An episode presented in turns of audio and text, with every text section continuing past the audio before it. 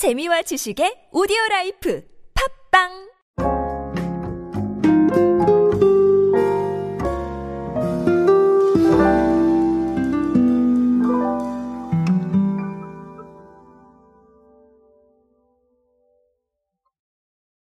요즘은 대중들과의 소통에서 중요하게 여기는 가치가 상당히 다양해지고 있습니다.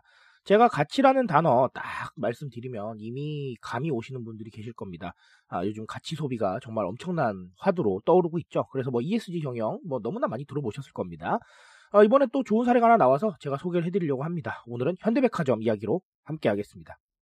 안녕하세요 여러분, 노준영입니다. 디지털 마케팅에 도움되는 모든 트렌드 이야기로 함께하고 있습니다. 강연 및 마케팅 컨설팅 문의는 언제든 하단에 있는 이메일로 부탁드립니다.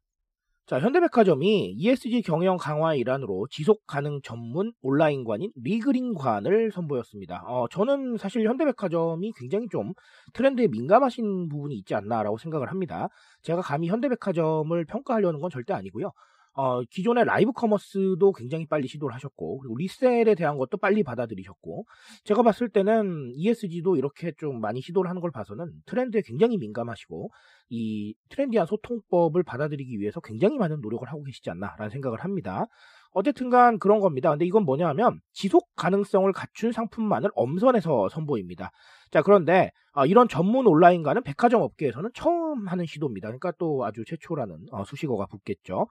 자, 그래서 현대백화점이 자체적으로 구축한 지속가능 상품 운영 기준을 통과한 120여 개 국내외 패션, 아웃도어, 화장품 브랜드의 2,000여 개 상품이 대상이라고 합니다. 이런 것들 소비자의 니즈에 발빠르게 대응하고 또 트렌드를 선도해 나가겠다. 자, 이런 부분들도 밝히셨고요. 또 가치 소비를 추구하는 다양한 브랜드의 판로 확대 지원에도 적극 나서겠다. 자, 이렇게 말씀을 하셨습니다. 저 아주 좋다고 생각을 합니다. 저는 사실 편집관이라는 이 단어에도 조금 주목을 하고 싶고요. ESG 당연히 주목을 하고 싶습니다. 자, 일단은 ESG 말씀 안 드릴 수 없겠죠. 가치 소비. 저는 가치 소비에 대해서 너무나 중요하다라고 말씀을 드리고 있고, ESG는 이제 선택이 아니라 필수다라고 말씀을 드립니다. 너무나 당연하게도 우리가 사실 이 후손한테 물려줘야 될 이런 자연적인 부분들이 존재하고요. 자, 그런 것뿐만 아니라 지속 가능한, 그러니까 우리가 정말 이 땅에서 더 많은 행복을 누리고 살려면 ESG는 필수적이다라는 이런 부분들이 퍼지고 있어요. 자, 그러다 보니까 이 소비자들이 이런 가치를 상당히 많이 소비 기준에 넣고 있습니다. 그러니까 이 회사나 이 기업이나 이 브랜드가 ESG나 아니면 지속가능한 무언가를 위해서 노력을 하고 있는가 안 하고 있는가에 대해서 굉장히 많은 신경을 쓰고 있다는 것이죠. 이런 부분들이 제가 말씀드리는 게 아니라 통계로도 굉장히 많이 나와 있습니다. 그래서 통계를 찾아보시면 정말 더 이해가 잘 되실 거라고 생각을 하고요. 결국은 제가 이런 말씀을 드렸습니다. 소비로 얻을 수 있는 정서적인 가치들 더 많이 강조가 되고 있으니까 너무나 중요하지 않나라는 생각을 가지고 있습니다. 자, 그래서 그런 부분들 당연히 챙겨야 되기 때문에 ESG는 필수다라고 말씀을 드리는 겁니다. 자, 그리고 또 다른 하나는 이 편집관이라고 제가 이 단어를 몇 번 말씀을 드렸는데 어떻게 보면 큐레이션인 거예요. 우리 기준에 맞춰서 정리를 한 번 더 한다는 거거든요. 저는 이 편집관 혹은 편집샵이라는 부분도 상당히 좀 트렌디한 부분이 아닌가라고 생각을 합니다. 왜냐하면 내가 다 검색해서 내가 다 정보를 얻어야 되는데 그게 아니라 정보를 이미 정리를 해서 알려주겠다는 거잖아요. 얼마나 좋습니까? 시간도 아끼고. 그리고 어쨌든간 이 기준에 대해서 내가 공감만 한다고 하면 아주 좋은 것이죠. 그렇죠? 자, 물론 큐레이션은 주제에 공감하는 사람도 있고 없을 수도 있습니다.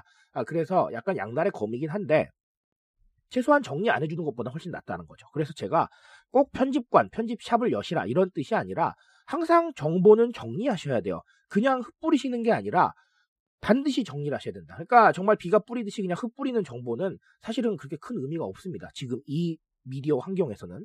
정리해주고 한 번 더 주제화시키고, 자, 이런 부분들을 통해서 대중들이 조금 더 빨리 받아들일 수 있는, 빨리 흡수할 수 있는 방안을 찾아가는 거예요. 굉장히 중요한 포인트니까 반드시 좀 알고 가셨으면 좋겠습니다. 자, 오늘 두 가지 또 말씀을 드렸고요. 언제나 마찬가지입니다. 여러분의 입장에서 한번 꼭 다시 생각해 보시고요. 답이 더 필요하실 땐 저에게 연락을 부탁드리겠습니다. 오늘은 여기까지 말씀드리겠습니다. 트렌드에 대한 이야기는 제가 책임지고 있습니다. 그 책임감에서 열심히 뛰고 있으니까요. 공감해 주신다면 언제나 뜨거운 지식으로 보답드리겠습니다. 오늘도 인싸 되세요, 여러분. 감사합니다.